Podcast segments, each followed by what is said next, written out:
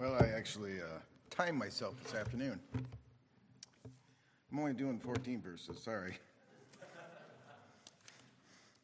Took me 50 minutes just to do those, so I figured, of course, being here, it might be completely dripping. Maybe I'll be done in 10 minutes. Who knows? I don't know. We'll find out. Ecclesiastes 7. Now my Bible just opens there. Let's have a word of prayer, and then we'll get going. Father, we do thank you for this day. We thank you for this opportunity. And I pray that your Holy Spirit will work in each of our hearts and through me and in me, and that your name would be glorified for what's said today. And I pray that if there's somebody here that doesn't know you or online, that a seed would be planted. In Jesus' name, amen. Okay, Ecclesiastes 7, I'm doing 1 through 14. Solomon returns to the themes which he had commenced his spiritual journey.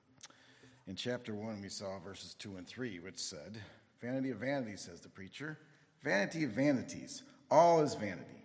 What advantage does man have in all his work which he does under the sun?"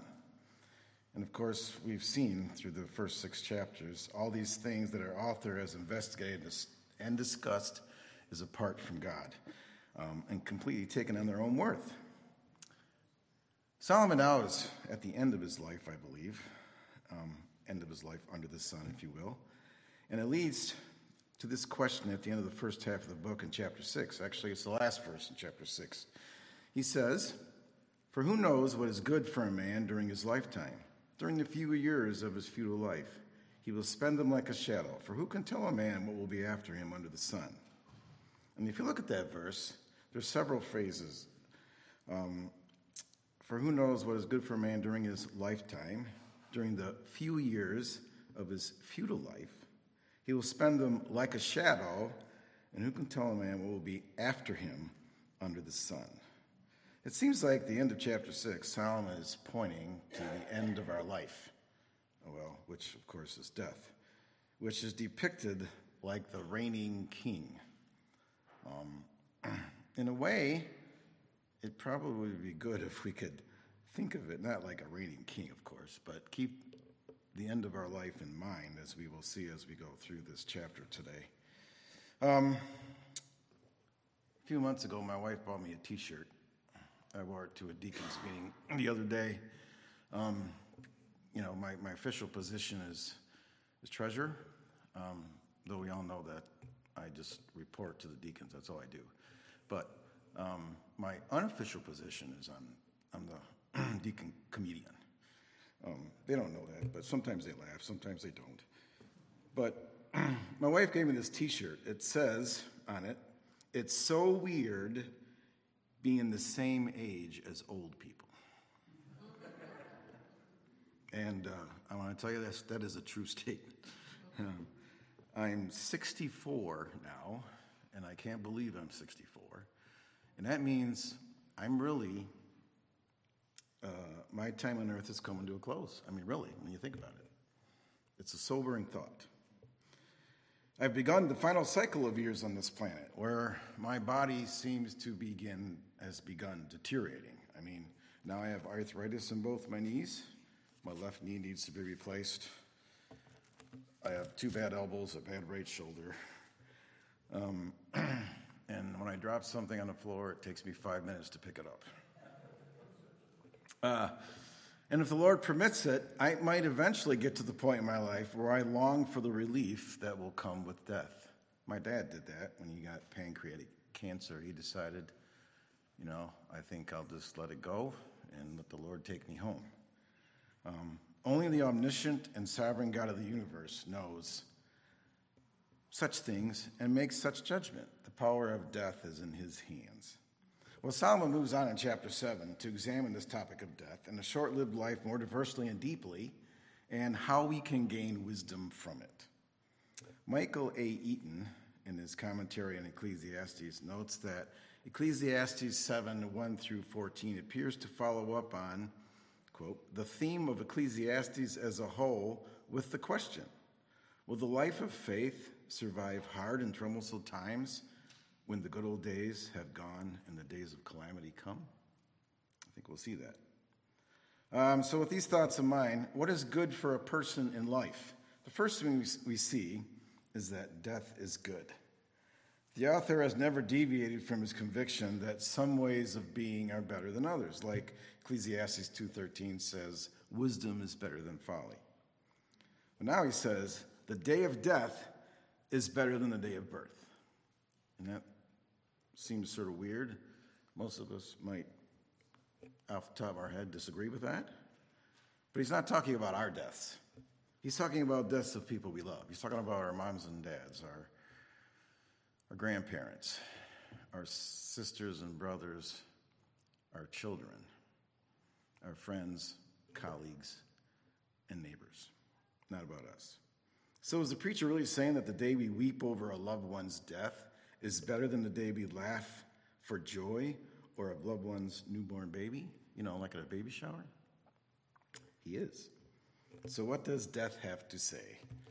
Let's start by looking at verses 1 through 4. Let's read those together. A good name is better than a good ointment, and the day of one's death is better than the day of one's birth. It is better to go to a house of mourning than to go to a house of feasting, because that is the end of every man, and the living takes it to heart. Sorrow is better than laughter, for when a face is sad, a heart may be happy. The mind of the wise is in the house of mourning, while the mind of fools is in the house of pleasure. He is clarifying his point that death speaks to us in ways that birth does not, contrasting the two significant days of human experience. That is, the day we're born, we get our name, and the day that our name is in the obituary column in the newspaper. What it says is never heard in a baby shower. What it says is, well, you too are going to die. Perhaps sooner than you think. Even the mourners that pay respects to others who have passed on to eternity, their days are coming. My dad's funeral was 14 years ago, I think this November. I can't believe it's been that long. But there are people that were at his funeral that are now in heaven. Wisdom's way in teaching us is at times, well, not logical. When we read through wisdom literature of the Bible, we see this strange theme. We gain wisdom by paying careful attention to and learning to embrace things we would rather avoid. I mean, embrace things we'd rather avoid. Let's look at some examples. What are some things we would rather avoid? We would rather avoid the significant discomfort that discipline requires. Yet, we see that whoever loves discipline loves knowledge, Proverbs 12:1. We would rather avoid the unpleasant, humbling experience of being corrected. None of us like that. Yet we see that whoever neglects discipline or ignores instruction despises himself. But he who listens to reproof gains understanding, Proverbs 15:32. We would rather avoid the more painful correction of being rebuked. Yet hear a wise man say, let the righteous strike me in kindness and reprove me. It is oil upon my head. Do not let my head refuse it, Psalm 141:5. And we would really rather avoid afflictions of any kind. Yet we hear another wise man say, it is good for me that I was afflicted, that I may learn your statutes. Learning the word of God, Psalm 119:71. We gain wisdom by paying careful attention to and learning from things that we would rather avoid. I mean, let's be honest. If it was easy, like, okay, here's a pamphlet, or not a pamphlet, like a little book, like, oops, a little book, about 15, 20 pages. In it is how to become wise, to get wisdom. Just learn this information, memorize it, and apply it, and you'll be able to handle life.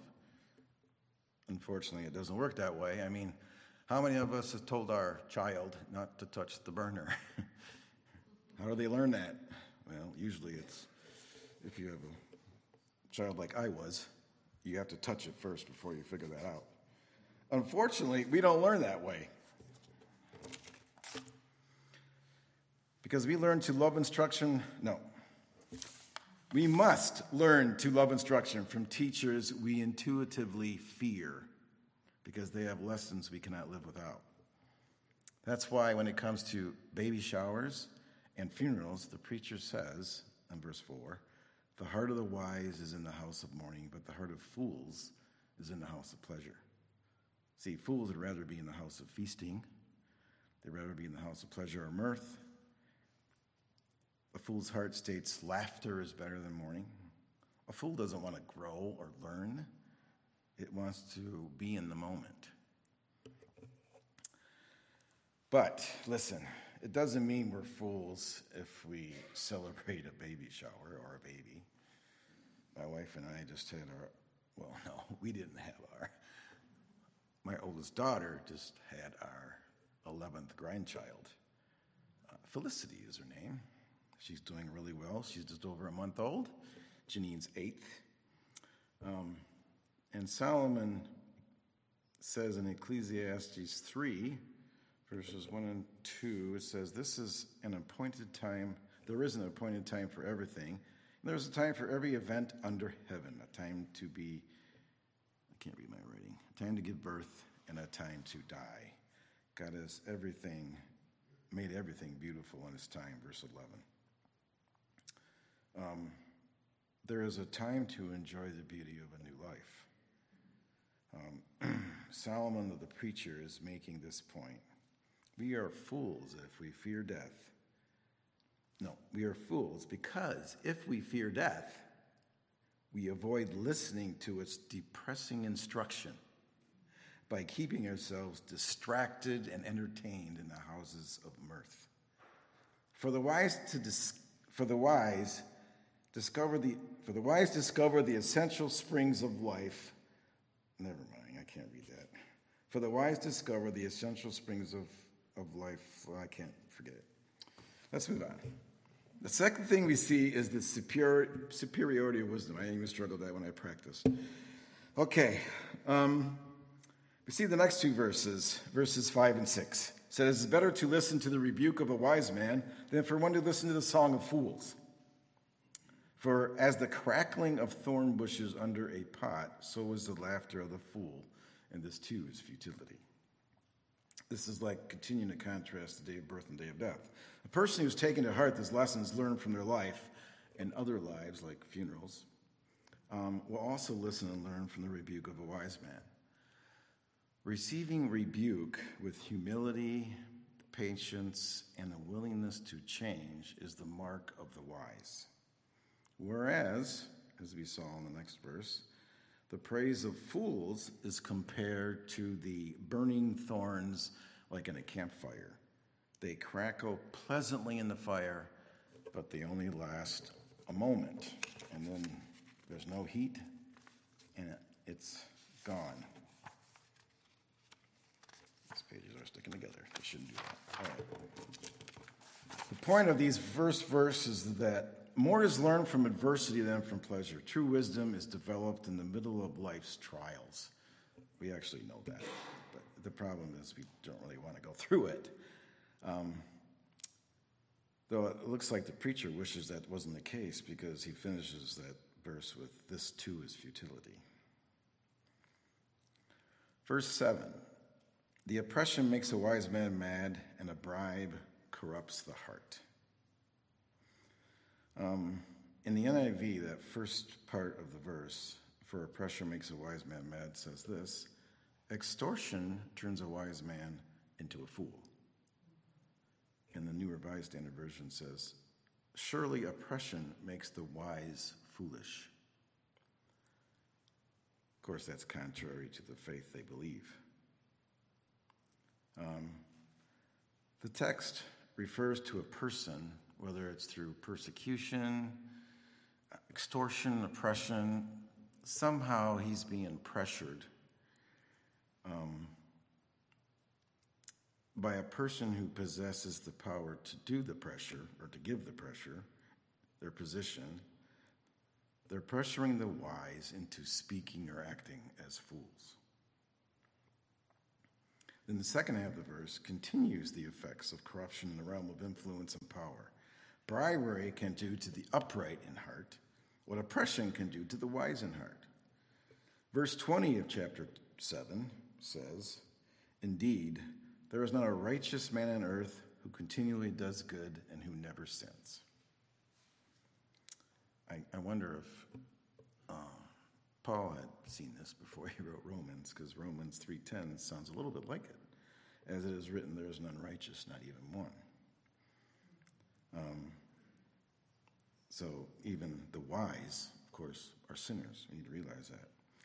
It's the pursuit of God rather than the pursuit of laughter and wealth that in turn reintegrates laughter and wealth into the good life and makes them wholesome. I am so glad for laughter. I don't know about you. What would life be without laughter? Pretty serious, probably. Verses 8 and 9.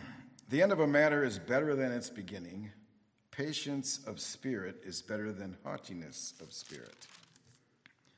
Do not be eager in your heart to be angry, for anger resides in the bosom of fools. Okay, like the first section of this chapter, remember we looked at the day of death is better than the day of birth in that first four verses. Like this first section, we see here the first part of verse 8 says, the end of a matter is better than its beginning. The author widens his focus. It's not just about death now, it includes endings in general. He says this because every significant ending in our lives carries the echo of death, of death's message, which we saw, but also because the end of a thing reveals what its beginning conceals. Whereas a beginning makes us hopeful by promising a better future, we discover only in the end whether that promise was truly worthy of the hope we had. I think the way to make this point even better is looking at the negative. We know that all we have to do is look at the word for failed examples of this. And actually, Solomon, in his searching, discovered, tried some pleasure and possessions in chapter 2. And even in chapter 2, end of chapter 2, he tried labor. And he said this, all of my labor for which I have labored by acting wisely under the sun, what happened to it? He left it to someone else. Who knows what that person's going to do with it? In chapter 5, he discussed riches, how that failed. In the world today, we see men and women who are very successful in business and build great companies. We see athletes reaching great heights, doing spectacular, becoming very popular in their sport. We see men in the entertainment industry becoming great and very popular with the public and in demand. Everybody wants them in their movies or TV shows, as the case may be. And all these amass great wealth. But when we see the successful business person being booted out of his own company because of his health, he could no longer do his job, or his sons, being a family business, were taking over. And we see athletes' careers end maturely, maybe injury or because of their age. And we see people in the entertainment industry lose their popularity and nobody wants them anymore. What is the result? Well, I'm sure you can think of a few people whose result was suicide, if you think. But after their American dream ends, they become depressed, angry, bitter people.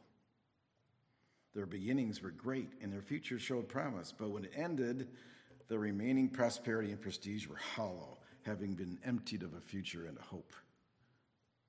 So it showed that their beginnings were foolish. They were choosing things that were apart from God. Then the second half of verse 8 says, patience of spirit is better than haughtiness of spirit.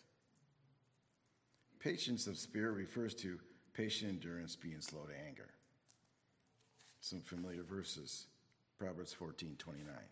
He who is slow to anger has great understanding, but he who is quick-tempered exalts folly. Proverbs 16:32, another one that we all know. Actually, all these we know. He who is slow to anger is better than the mighty, and he who rules the spirit than he who captures a city. Then haughtiness of spirit, we all know Proverbs 16:18. Pride goes before destruction, and a haughty spirit before stumbling. So Solomon indicates that patience and humility enable a person to wait for the outcome of a matter and actually witness the truth. The end is better than the beginning. Excuse me. A wise person will not react to circumstances. Some of us, well, never mind. This person will wait to see the full measure of a matter before deciding how to respond. And then verse 9 follows logically on the heels of verse 8, because anger finds its fuel for its fire in impatience and pride. So we see the fool's mind or heart likes feasting, it seeks pleasure. It has a song that lacks wisdom. It's only for a moment. And here in verse 9, the fool harbors anger. Kidner describes the fool as obstinate, with no patience to seek wisdom, and possessing no reverence for truth. Verse 10, I've entitled as the good old days. It says, do not say, why is it that the former days were better than these? For it is not from wisdom that you ask about this. When life is difficult and we are impatient for change, it's easy to long for the good old days, because when we think of the good old days, things were always better, right? At least we think that, or they seem to be better. When I used to think of the good old days, I used to think of like the 30s or something. When I was teaching school in Fort Wayne, Indiana, mind you, I was 28 years old, teaching, my wife and I had just moved down there. I was teaching a 9th and 10th grade class, physical science. Never taught it since. Probably a good thing. And I was waxing eloquent on, I think it was levers and pulleys and things like that. And I had a young lady raise her hand at the back of the class, and I asked her, all right, cool, question. So I don't remember who she was or her name was, but I asked her what her question was, and she said, what was it like to ride in a horse and buggy to school every day? Right in the middle of a science class. Now, I didn't get much done the rest of that class period because, to be honest, it was hilarious. I laughed my head off, and so did the class. But she obviously had a view of olden days for me, the good old days. Now, it's been said that the good old days are a combination of bad memory and good imagination, and there's probably a lot of truth in that. But maybe this is one specific example of the impatience and anger described in verses 8 and 9. It expresses dissatisfaction with the present and suggests a questioner unwilling to take a patient long-term view of life. So the foolish person is making an assessment.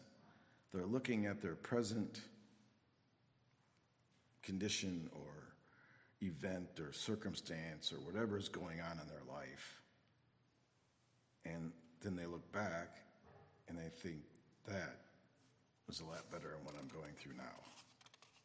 And so their conclusion is the opposite of the end of a matter is better. The lack of wisdom on the part of fools promotes an unhealthy and irrational nostalgia for the past. We need to understand that the attitude is very foolish, and as the Word of God says, it is not from wisdom that you ask about this. Now, my wife and I were discussing this when I first began preparing for the message. I was just reading through the chapter a lot. And when I got to this verse, the first time or two or both, it just struck me. It reminded me of the nation of Israel. Because we know that, 1 Corinthians 10:11 tells us that these things happened to them as an example, and they were written for our instruction. But when you look at Exodus 14, 15, 16, and 17, that's all I did. I mean, you could probably keep going and find many more, if I remember correctly. But Exodus 14, they've just,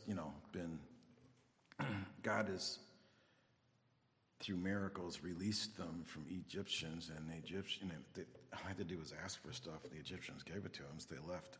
It's like they plundered the Egyptians before they left. They left wealthy, basically. And then in that section, we have, you know, the what, 12, 15 verses or whatever it is of praise that they're singing. And then after that, they get to the Red Sea, and they turn around, they see Egypt after them, and what do? They complain and say, no, it wasn't like that back in Egypt. And it happens every time. Chapter 15 with the bitter waters, chapter 16 when God provides manna, chapter 17 when Moses struck the rock to get water, and I'm sure there's many more. But what's wrong with remembering the good old days? Well, nothing if you do it in God's perspective.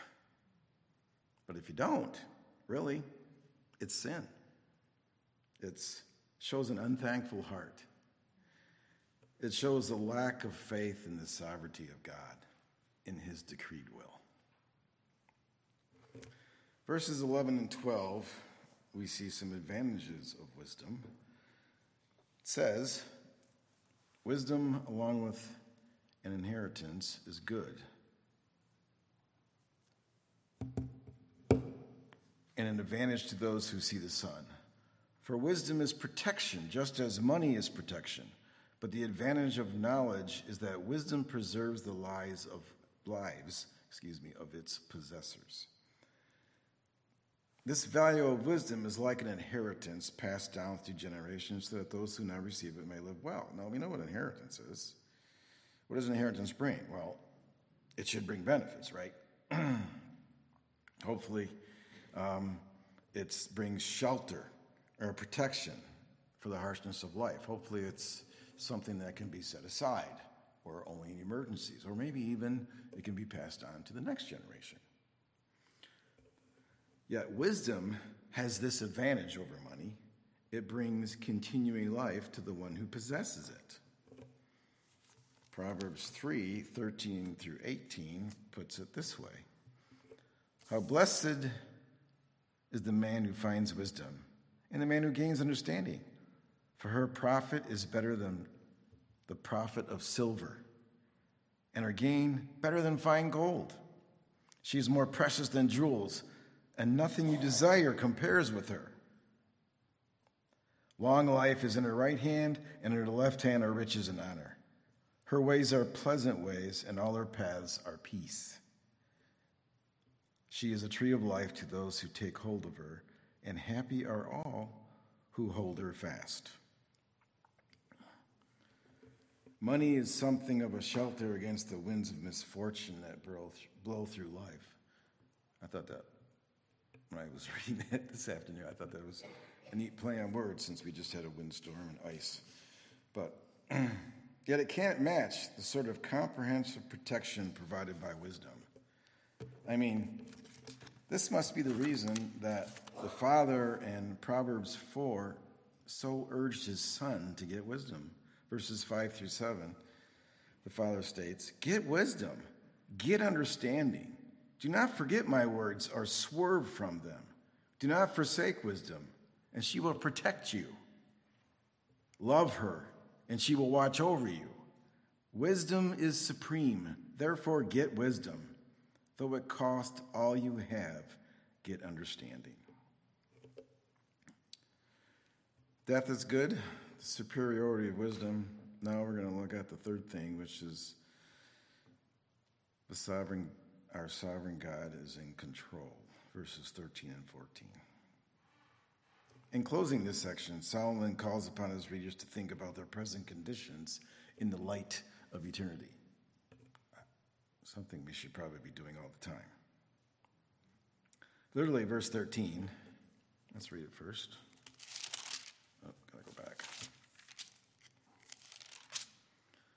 Consider the work of God, for who is able to straighten what he has bent? In the day of prosperity be happy, but in the day of adversity consider, God has made the one as well as the other, so that man will not discover anything that will be after him. Consider the work of God. What he's actually saying there, the author's imperative reads, see the work of God. The Living Bible paraphrases it like this, see the way God does things and fall into line. Sort of like that. God is sovereign, decreeing and controlling everything under the sun. Remember verse 15 in chapter 1? What is crooked cannot be straightened, and what is lacking cannot be counted. We obviously fully don't understand all the works of God. Look what Ecclesiastes 11:5 says. Just as you do not know the path of the wind and how bones are formed in the womb of the pregnant woman, so you do not know the activity of God who makes all things. I am actually, when you think about it, if we could understand or understand a God well, he probably would be a false God.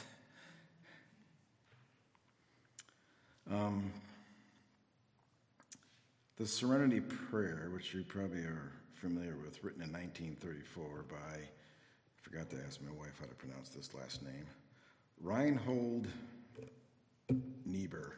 I don't know, I'm probably saying that horribly. But it fits the lesson Solomon's teaching in verse 13. You'll recognize this. Oh God, give us serenity to accept what cannot be changed, courage to change what should be changed, and wisdom to distinguish the one from the other. Then verse 14, he looks at prosperity and adversity. In the first phrase, Solomon encourages readers to take advantage of the enjoyment of the good days of good prosperity, health, and happiness. Look at the first phrase. It says, in the day of prosperity, be happy. I don't know why he has to tell people that. You would think that would be easy to do, wouldn't you? Chapter 5 of Ecclesiastes 18:19 says this. Here's what I have seen to be good and fitting, to eat, to drink, and enjoy oneself and all one's labors, in which he toils under the sun during the few years of his life which God has given him. For this is his reward. Furthermore, as for every man to whom God has given riches and wealth, he has also empowered him to eat from them and to receive his reward and rejoice in his labor. This is the gift of God. The English idiom, be in the moment, approximates the meaning Solomon intends. Don't miss the enjoyment of what God has brought into your life. I mean, I'm sure we can all take a moment and think of all the blessings and things God has given us, starting with the families God's given us. In the second part of 14, it says, but in the day of adversity, consider, God has made the one as well as the other. We cannot predict the next year, month, week, day. You can't even predict what's going to happen on the way home. No, really. Sometimes we do say, you know, if the Lord will, but that should be a pretty regular part of our conversation, I think. Because the changes or fluctuations of life, sometimes they can be extreme. Matter of fact, much of the time they might be. There's no pattern, and they come with astonishing speed. Your life just changes like that. In April, I wasn't going to do this, but April of 2009, those of you who know us, Marianne was diagnosed with colon cancer, and she had, surgery about a week later, and then after she recovered from the surgery, she started chemotherapy and radiation, and I swore it lasted for 9 months. I'm not sure how it lasted, but it seemed forever. And then in August of 2009, her dad was diagnosed with a brain tumor. And then in September of 2009, my dad was diagnosed with pancreatic cancer. My dad died 1 week before Thanksgiving. Her dad died a week and a half after Thanksgiving. Changes of fluctuations of life sometimes can be extreme. So we have to trust God because he alone knows the purposes of those changes. I can't imagine the people who do not know God, how they get through stuff like that. Because it was knowing God, it's hard. Daniel J. Estes, in his commentary, Handbook on the Wisdom Books and Psalms, gives us a perspective we should consider. What appears on the surface as adversity may in truth be a severe mercy of the sovereign God that leads to a more profound and substantial blessing.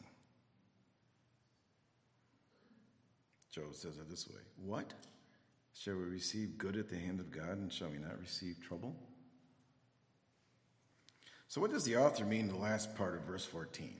So that man will not discover anything that will be after him. I don't think this is speaking of life after death. At least, I think that because that's what the commentators said.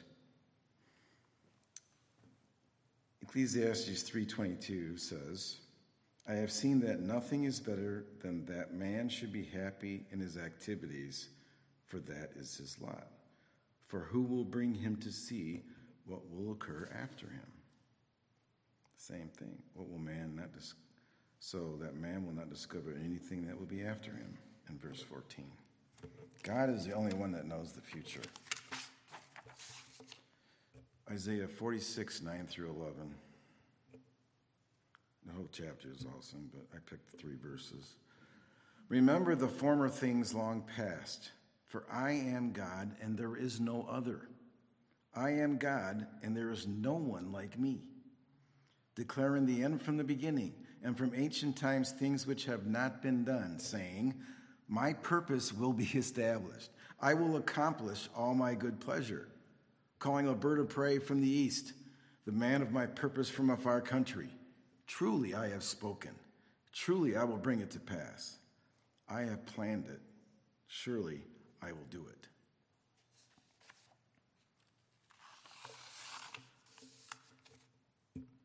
Men have come up with innumerable ways to help man reject God and think they're okay and will be fine when they die. Wisdom is one of them. How can a man or woman with multiple degrees, sometimes in science, think that this amazing world and universe took millions and billions of years to come into existence? I mean, all they have to do is look at Genesis 1:1, right? God created the heavens and the earth, and later on we see God created us, man, in his image. The world and all its religions and belief systems are confusing. Jesus is the answer to the confusion. Jesus came to this earth, born of a virgin, lived a perfect sinless life, then was crucified for my sins and yours. Then he rose again to defeat death. If you've never accepted Christ as your Savior, do it tonight. Confess to God that you are a sinner, and repent of your sins, put your faith and trust in Christ, and ask him to come into your heart and save you. And then, as a new believer, commit the rest of your life to serve him. So, what applications are there for we believers? Psalm 90:12 says, so teach us to number our days that we may apply our hearts unto wisdom. Life is short.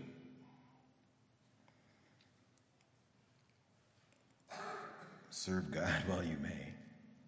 You know, it's not guaranteed that I'll be able to do this in the future. I don't know. How we live our life matters because our lives affect many, many other lives. Think about this. If it's your funeral, would the mourners be talking about your spiritual impact on their lives? Or would they be discussing how well you did business and how you were good with money and you were fun to be around? Now, the latter ones are okay. It's okay to do that. But the first one is the one that makes the impact. Are we having a spiritual impact on others? Another application. Embrace the things that we want to avoid so they'll help us grow in wisdom. You know, maybe find a brother or sister in Christ and ask them to, when they see some, come and talk to you. Rebuke is good, as we saw. Enjoy the life God has given you. Thank him for it and pursue him even more because of it. God is sovereign and in control. Trust him for what happened in the past and for what's coming. Our attitude towards others should be conditioned by one's own flawed humanity. Boy, I think I missed part of it.